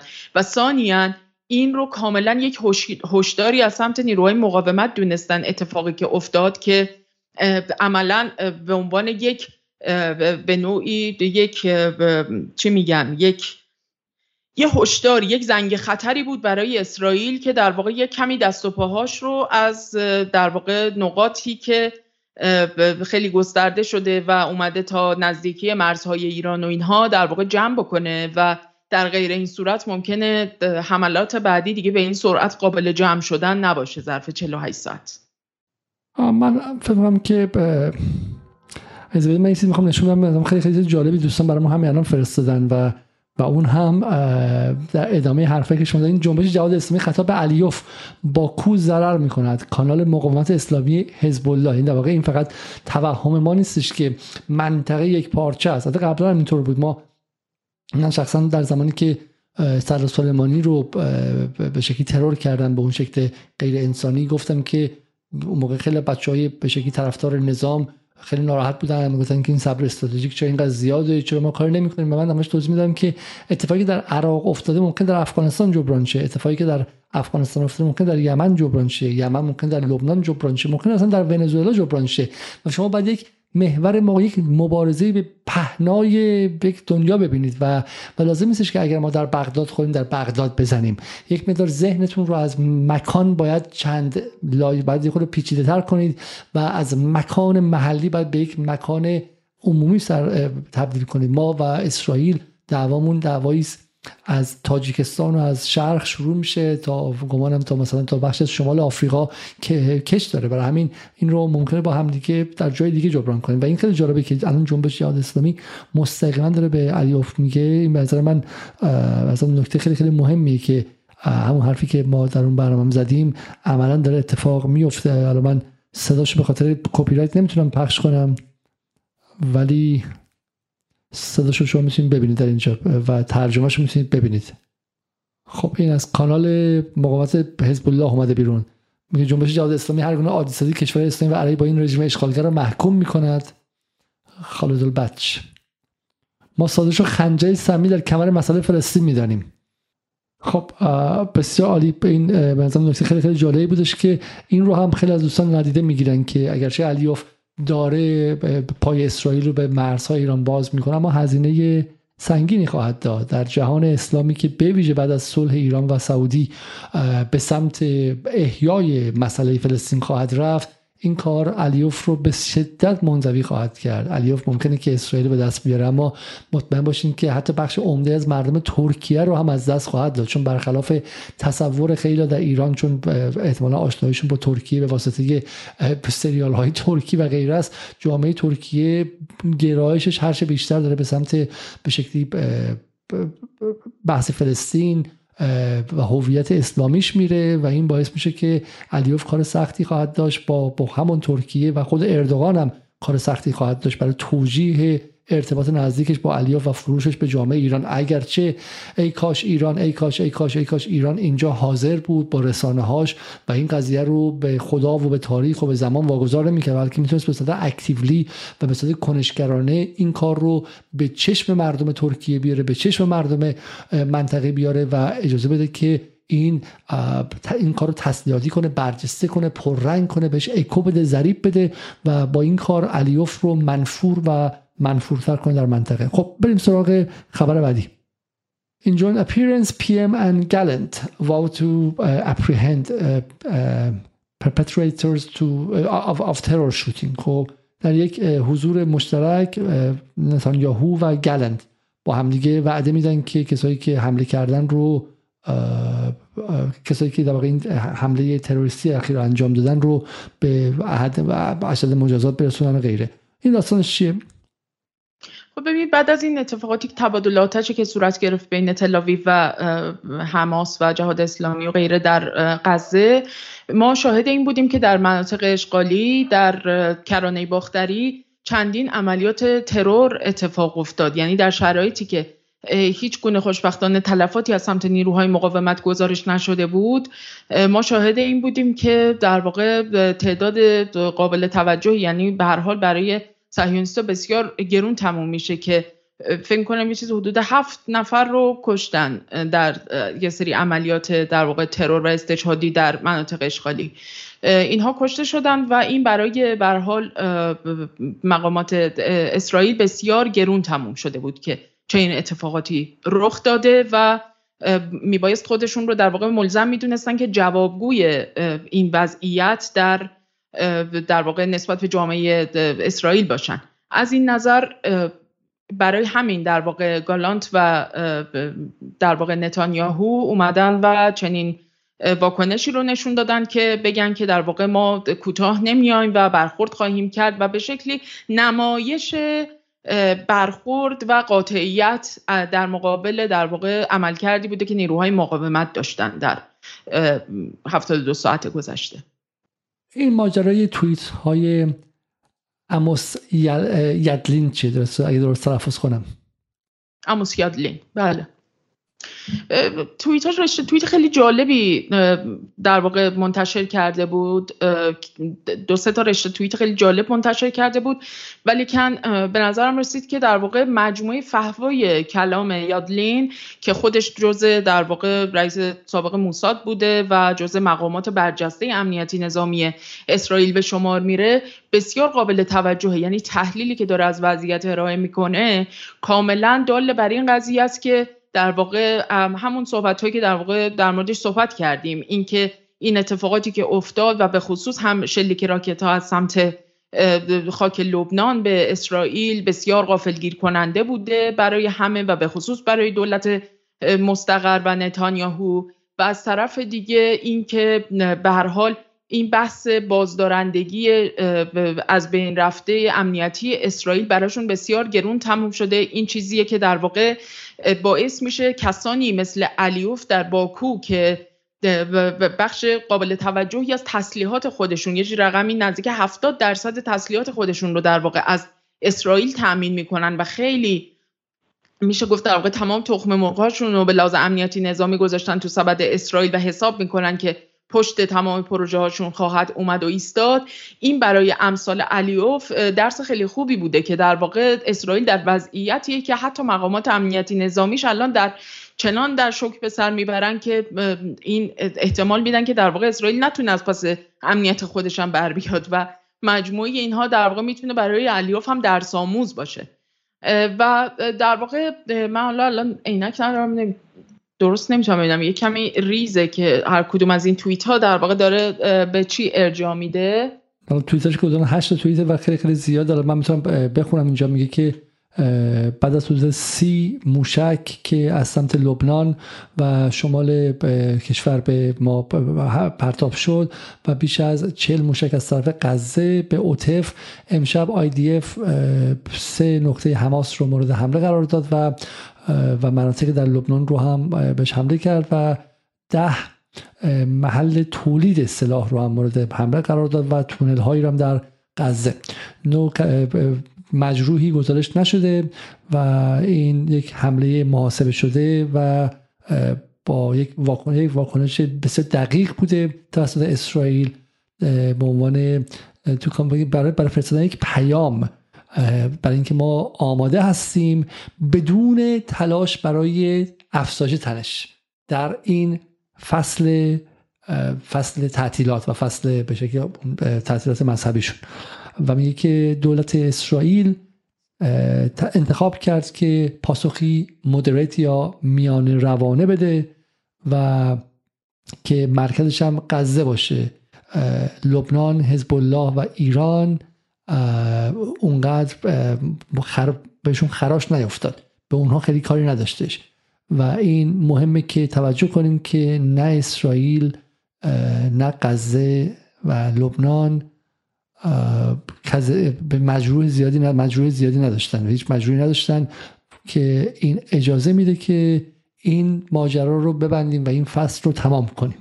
در واقع پیام مستقیم برای اینکه ما برای دعوا نیامدیم. ما الان یه پیام کوچیک زدیم تک تک که بگیم آقا ما می‌تونیم اضافه کنیم ولی نمی‌خوایم اسکلیت کنیم در این شرایط. خیلی خیلی اتفاق عجیبی اسرائیلی که اربده می‌زد که اگر به ما انگوش بزنید و انگشتتون به ما بخوره دستتون رو میشکنیم و سرتون رو میشکنیم و آتیش می‌زنیم و خونتون آتیش می‌زنیم و لبنان رو اشغال می‌کنیم و بیروت رو ویران می‌کنیم چنین زبانی ازش من شخصا در این چند سالی که زندگی کردم سراغ ندارم. دقیقا همینطوری. این حالا بقیهش هم زیاد چیز خاصی نداره. یعنی در واقع مجموعا داره میگه که ما باید حالا ببینیم که واکنش مثلا نیروهای مقاومت و ایران چه خواهد بود. می‌خوان تشدید کنن این تنش ها رو یا اینکه نه. می‌ذارن که در واقع فروکش بکنه و خود اسرائیل هم خیلی محتاطانه برخورد کرده و سعی کرده که در واقع به هیچ عنوان تنش ها بالا نگیره و فقط میشه کافیه که کسایی که یادشون تابستون رو مقایسه بکنن که اینها چطور در واقع غزه رو شخم زدن تو همین ماه مردادی که در واقع اون جنگ سه روزه رخ داد. و چقدر وحشیانه ادبیات وحشیانهشون هم در واقع خیلی قابل توجه بود و مقایسش با الان خیلی درس آموزه که نشون میده چطور این توازن قوا به شکلی توی منطقه تغییر کرده و در واقع اون چیزی که ما ازش در مورد در واقع به عنوان گذار صحبت می‌کنیم اونچه که ما در مورد تغییر مناسبات منطقه‌ای و اینکه بسیاری از دولت‌ها جایگاهشون و موقعیتشون نسبت به همدیگه تغییر کرده صحبت می‌کنیم به چه معنی هست؟ چه ترجمه هایی می‌تونه توی موقعیت هایی مثل همین تنش های سه روز اخیر پیدا بکنه؟ و از طرف دیگه این که در واقع ما در مورد یک لحظه های طلایی صحبت می‌کنیم لحظه هایی که در واقع باید از اونها بهترین و دقیق ترین استفاده رو کرد برای اینکه اون مناسباتی که داره تغییر می‌کنه رو در واقع بشه تثبیت کرد. مثل لحظه کنونی که ترکیه در یک موقعیت ویژه‌ای قرار داره که مثلا باید جایگاهش رو ما بتونیم کمک بکنیم که در واقع تغییر بکنه و همین باعث میشه که عملا ما از افتادن به یک دام در واقع جنگی که به همون می‌خواد تحمیل بشه تو قفقاز جنوبی و در درگیری با آذربایجان. ما می‌تونیم در واقع ازش برحذر بمونیم و گرفتار یک همچین تلهی نشیم. در حالی که اسرائیلی ها الان کاملا تحلیلشون اینه که اون اتفاقی که الان در اسرائیل افتاده در سه روز گذشته در واقع تلهی هستش که ایران براشون گذاشته. حالا اینکه در واقع چطور دارن واکنش نشون میدن هم به نظر میسه خیلی جالب باشه. یعنی با توجه به فهم تحلیلی که اینها دارن از وضعیت و از روی کرده ایران خودش در واقع نگاه با نگاه کردن به واکنشی هم که دارن نشون میدن به نظرم خیلی قابل توجه تر میشه. حالا یه اتفاقی افتاد در حالی که ما داشتیم با هم صحبت می‌کردیم اینجا. خبری اومد که دوستان برای من بلافاصله فرستادن و و اون هم حمله از سمت جولان به اسرائیل بود. سه راکت هم از سمت جولان در سوریه به, به اسرائیل پرتاب شده این مال به شکلی این مال تایمز آف اسرائیل حالا من به شوخی بگم. ما این خبرهایی که می‌بینیم چون بعضیا خبر درباره پیر پکاجکی و اینها بودش خب این خبرها همشون خبر وقتی میگیم خبر بهمون رسیده از پیر پکاجکی نیستش از از اخبار از اخبار رسانه هاست. این عوض می‌خوام نمی‌تونستم که این به شکل این شوخی چیز نکنم. خب ولی خب ولی این خبر رو آسوسییتد پرس هم منتشر کرده. من بتونم این رو یک بار دیگه نشون بدم. خیلی اتفاق مهمی به نظر من که یعنی چون آخرین جمله که من داشتم برای شما میخوندم چی بود اونجا؟ نوشته بود که این به ایران و این به ایران بستگی داره و ایران و حزب الله بستگی داره که بخوان به شکلی تنش رو بالا ببرن یا نه. و ایران مثل اینکه قبل از اینکه حالا تنش رو بخواد پایین بیاره یا بالا یه دونه چک آخرم زده درسته؟ چی می‌بینید شما این رو خانم نصرآبادی؟ گفتیم دیگه یعنی کاملا داره هشدارها رو داره انگار ایران حالا برها به نظر می‌رسه که نیروهای مقاومت دارن هشدارها رو تکمیل می‌کنن. یعنی گفتیم که حالا جبهه جنوب لبنان غزه که سر جای خودش به هر حال اتفاق عجیبی نبوده راکت هایی و در واقع تبادلاتش که با غزه صورت گرفته. به طور طبیعی این اتفاق میافتاده قاعدتا و هشدارشان قبلا داده بودن ولی اینکه از سمت جنوب لبنان و جولان این اتفاق بیفته و راکت شلیک بشه به سمت اسرائیل در واقع داره پیام میده دیگه. یعنی در واقع این راکت ها کاملا هر کدوم حامل یک سری پیام هایی هستن که ما اینجا چک و می‌خوره اسرائیل صداشو ممکنه ما تو باکو بشنویم. البته ما نباید بشنویم الیوف باید بشنویم الیوف باید بشنویم ما اینو این حرف به اماس یادلین رو باید ابریم بیاموزیم. فقط من توضیح بدم این هفتمین توییتش خیلی جالبه میگه که بر اساس شواهد نخست وزیر نتانیاهو پیشاپیش با وزیر دفاع و رئیس ستاد chief of staff حالا فارسی چه ترجمه کنیم رئیس ستاد قرار گذاشته بود که این پاسخ امشب بده و پاسخ ملایمی باشه و neutralize extremist ministers وزرای تندرو رو خونسا سازی کرد. این یعنی دقیقا حالا ادعاشون اینه که حالا مثل این بازی که مثلا حالا بچه که تندرو و کندرو که نتانیاهو رفته و وزرای چون کابینش کابینه یه سری تروریسته بر اساس قوانین آمریکا. اینو ما از یوتیوب هم نمیترسیم بگیم. چون شواهد می‌تونیم نشون بدیم که خیلی از وزراش تا چند سال پیش تو لیست خود آمریکا دولت آمریکا تروریست بودن و میگن اونها رو خونسا سازی کرد و دست اونها رو گرفتی که اونها مثلا نخوان غلط زیادی کنن. در این شرایطی که از این نظر مهمه در این شرایطی که خود نتانیاهو خود کابینه بهش میگه برو حمله کن تو دهن عرب ها بزن و غیره نتانیاهو از این بیشتر عمل نکرده. نشون میده که توازن قوا تا چه حد تا چه حد تا چه حد تغییر کرده و من چقدر واقعا غمگین میشم ناراحت میشم که به واسطه فضای رسانه ای که اسرائیل به وجود میاره بچه های طرفدار محور مقاومت با کوچکترین کار ایزایی که اسرائیل می‌کنه و یک واحدم اهمیت داره. ولی بر اساس اون جنگ رسانه قدرت هیبریدی که اسرائیل داره قدرت جنگ روانی که داره ده واحد نشون میده در داخل جبهه مقاومت و در داخل ایران دعوا میشه که چرا ما پاسخ نمیدیم چرا این کار نمی‌کنیم و عملا در بازی اسرائیل میفتن چون گمان می‌کنن که بازی ماجرا اینه که ایران فقط داره می‌خوره و اسرائیل فقط داره می‌زنه. خیر خیر خیر. اگر یه مقدار داخل فضای اسرائیل رو بیشتر نگاه کنید گفتگوهایی که بین نیروهای مختلف اسرائیل هست اصلا چه این تصویری نیستش. برای همین خیلی مهمه صبر استراتژیک ما مثل هر کشور دیگه یکی از ابزارهای ماست. ما نباید خودمون اون رو از خودمون بگیریم و اون رو از فرماندهان مقاومت بگیریم و از تصمیم سازان مقاومت و از رهبران بگیریم. خب برای همین امیدوارم که من اینو پارسال سر پس از ترور سرهنگ خدایاری بلافاصله برنامه رو رفتیم و گفتیم که اسرائیل این کار کرده که ما رو در عمل انجام شده قرار بده از همون واکنش بگیره. خب از همون واکنش بگیره. باید انتقام بگیریم انتقام سرد انتقام گرم انتقام چه می‌دونم سخت انتقام نرم هر کاری که ما بکنیم ما باید بکنیم. کنش ما باید باشه در لحظه ای که ما می‌خوایم نه در لحظه ای که اسرائیل دیکته می‌کنه. نه در زمان خودش یک از ابزارهای جنگیه و این زمان وقتی که کسی حمله رو شروع می‌کنه ترور رو انجام میده میگه زمان متعلق به منه. و یکی از خصوصیات ایران و به جای خامنه اینه که همیشه میسته تا زمان خونساسازی شه و بعد کاری که می‌خواد رو انجام میده و ما به عنوان طرفداران محور مقاومت نباید این زمان رو ازش بگیریم و زمان رو در اختیار دشمن قرار بدیم. این حرف حرف قابل تحملی بهش فکر کنیم و میگم نگذارید که از احساساتتون دشمن گروگانگیری کنه. خب این بحث بحث رو دیدیم. بریم سراغ توییت های بعدی. خیلی خیلی سریع. بوگی یا یالون درسته؟ بله موش یالون. موش یالون. خب. میگه که اسرائیل در بحران عمیقی torn from the از داخل پاره شده. جر خورده و چند پاره شده. With the defense minister on parole. با یک وزیر دفاعی که توی به دادگاه رفته. درسته؟ With an illusory and promiscuous cabinet. با یک کابینه متوهم و هر, هر جایی. Promiscuous میشه هر جایی اینجا. کابینه هر جایی. And above all with an irresponsible dangerous and incompetent prime minister. با یک نخست وزیر بی ارزه کلمات غیر مسئول و خطرناک. This is a clear, immediate and tangible danger. این یک خطر بلا فاصله بلا واسطه فوری و قابل احساسه. اعضای احزاب لیکود و شری به خودتون بیایید.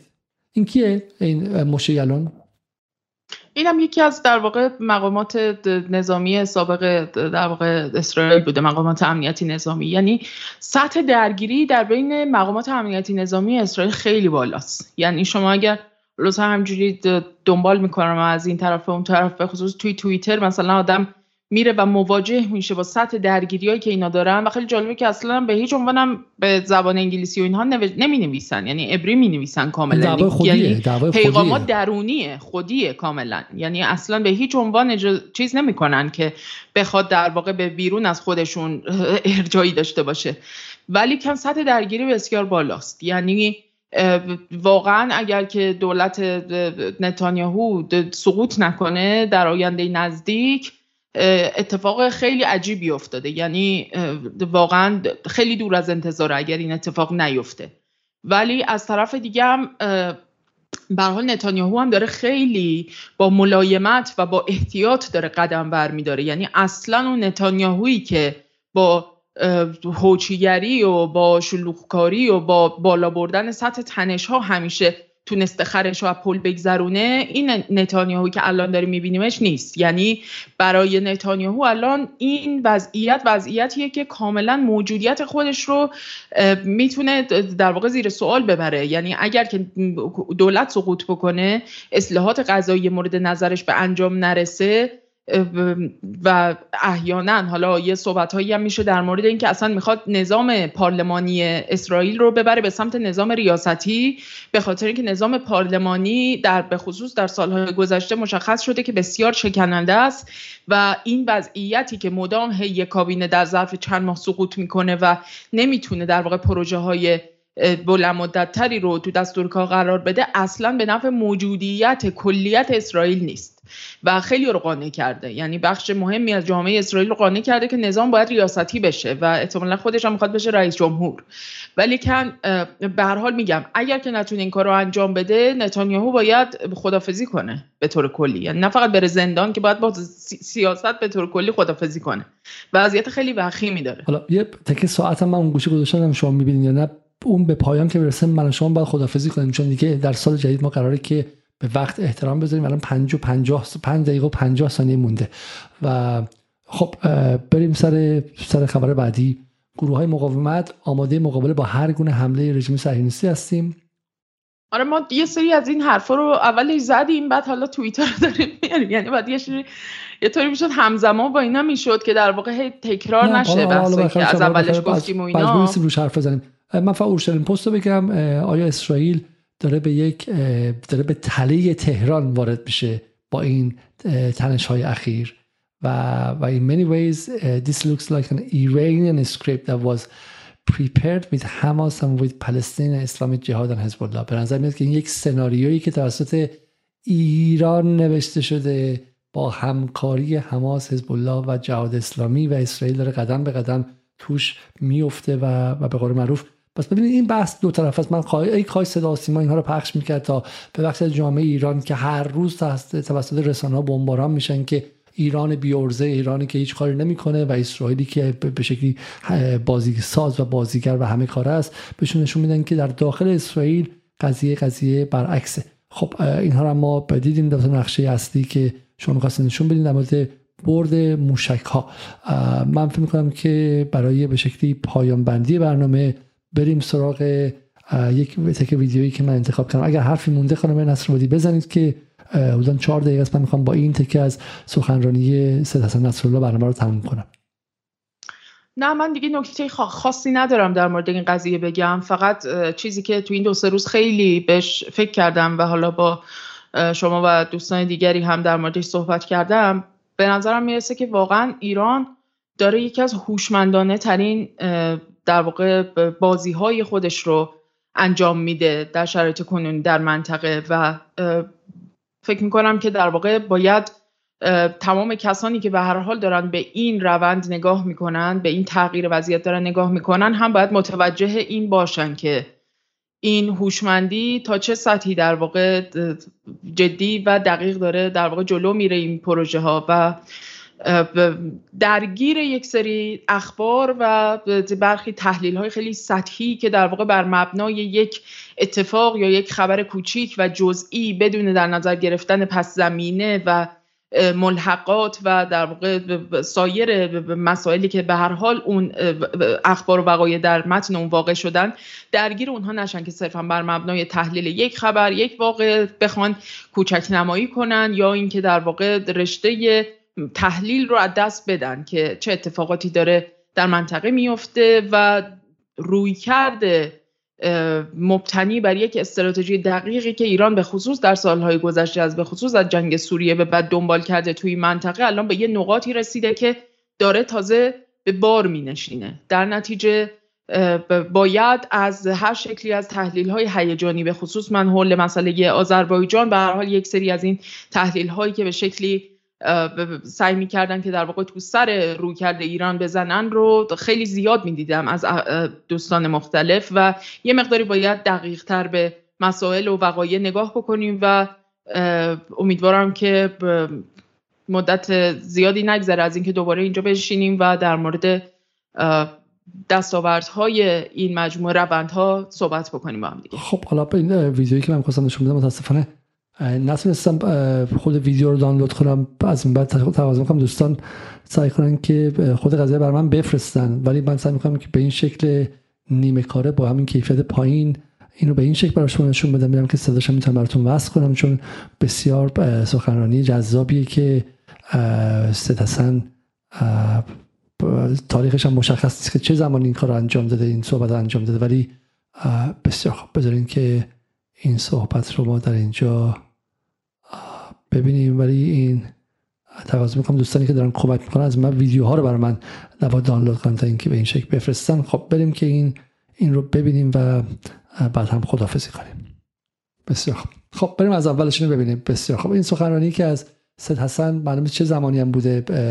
مال سال گذشته است ولی به ویژه در این رو بعد در context جنگ در context جنگ سوریه ببینید. سالهایی که ایران رو متهم می‌کردن که ایران رو حزب الله متهم می‌کردن که شما رافضی هستید. شما دلتون برای فلسطین نسوخته. شما دارید برادر کشی می‌کنید. شما دارید سنی کشی می‌کنید و غیره. و این رو در اون کانتکست ببینید در جهان عرب و ببینید تا تاثیرش رو بفهمیم و معنیش رو هم الان می‌تونید مشخص کنیم خانم اسوادی شما خدافظی کنید تا اینکه من این ویدیو رو بتونم پخش کنم و برای پایان بندی برنامه. بله خیلی ممنونم از شما و برای همه بینندگان و شنوندگان جدالم آرزوی سلامتی دارم و امیدوارم که در این ماه رمضان روزها و شبهای خوبی داشته باشم. بسیار خوب. خیلی خیلی ممنون از شما و من شما خدافزی می‌کنم. بریم سراغ سراغ ویدیوی استاد حسن. خب. اسرائیل والانجليز وأدواتهم من دول إقليمية في منطقتنا. قولوا رافضة قولوا إرهابيين قولوا مجرمين قولوا ما شئتم. نحن شيعة علي بن أبي طالب في العالم. لن نتخلى عن فلسطين ولا عن شعب فلسطين ولا عن مقدسات الأمة في فلسطين.